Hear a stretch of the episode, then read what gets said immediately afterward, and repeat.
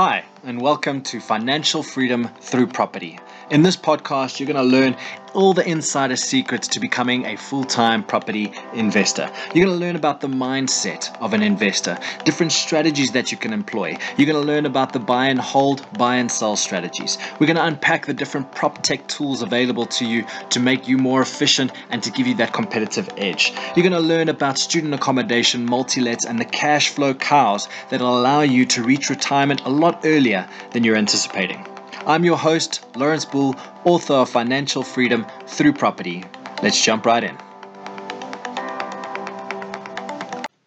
Today we're going to discuss the gross yield of uh, analyzing a deal. Now, the gross yield is an indicator that an area might be cash flow positive. Now, I very specifically use the word indicator because this is not the kind of metric that you're going to use to make a buying decision. Um, and now, let's just unpack what the gross yield calculation is. Now, gross yield is when you take your gross rent. So that's the rent you receive before any deductions, before any expenses, times 12. So you get an annualized view of that gross rent and you divide it by the purchase price. So let's use a, a really simple example let's say that the rent you're getting from a property is 10,000 Rand per month and the purchase price is a million Rand. The way you're going to work out your gross yield is you're going to take 10,000 times 12, which equals 120,000 Rand that you're going to receive in gross rent over the year, divided by the purchase price of a million Rand. 120,000 divided by a million leaves you with 0.12 times that by 100 gives you a 12% gross yield. Now, 12% um, gross yield is not going to be good enough for you to receive a positive cash flow.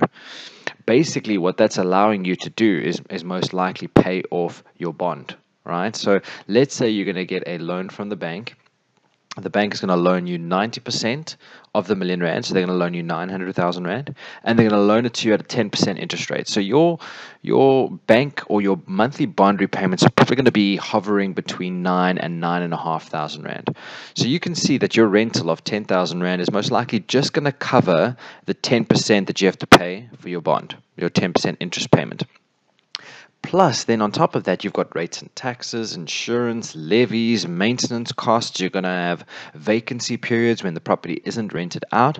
So you can see very quickly that a 12% gross yield is probably going to be just sufficient enough to pay off your bond repayments, not taking into account any of the other monthly payments or expenses that are included in the property game. That's why we very often um, use an indicator of at least 15% or more when looking at a property investment. So if there is a gross yield that gives me 15% plus, then I usually feel relatively confident that it's going to make a positive cash flow. So, for example, if we take the same rental of 10,000 Rand per month, times 12 to get 120,000 Rand. But we don't purchase at a million, we purchase at 800,000. Then you get a gross yield of 15%. So that's 120,000 divided by 800,000 times 100 gives you 15%. Now, a 15% gross yield usually means that you might be uh, walking away with a positive cash flow. It's not a guarantee, but it's a good chance that 15% will give you enough to cover your bond, plus enough to cover your levies, rates, and taxes, etc. I personally like to use a, a gross yield of 20% plus when looking at an investment. If there's a 20% plus gross yield, that gives me the confidence to then move to the next step, which is to work out what my actual return on investment will be, or my rate of return, or my return on equity. I can start going through the due diligence and going into a deeper level of analysis to understand if this property will make sense. So, in summary, gross yield is just a um, indicator that an area might make cash flow sense. You should not make a buying decision on it, and it's simply your gross yield, your, your gross rental times 12 divided by your purchase price.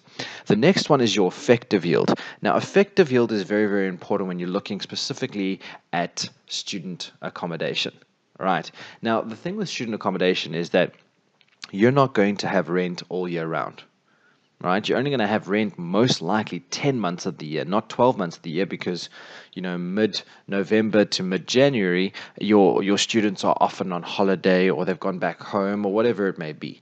So the the trend to work with is to work on a 10 month rental, not a 12 month rental. So if we use our same example where we're saying 10,000 rand is our rental, instead of saying times 12, we're going to now say times 10.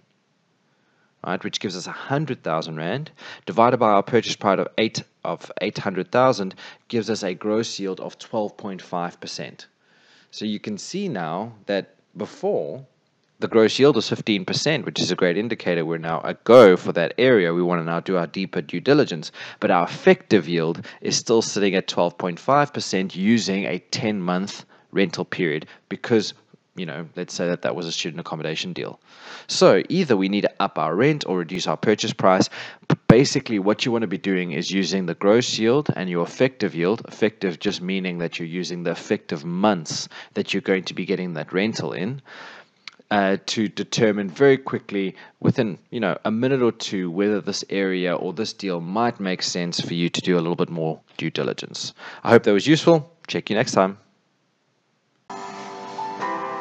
I hope that you enjoyed this episode, and if you want to find out more, go check out the website www.mypropertyapp.online. Alternatively, go and get my book, Financial Freedom Through Property. It's at exclusive books or on my website at www.laurensboel.com.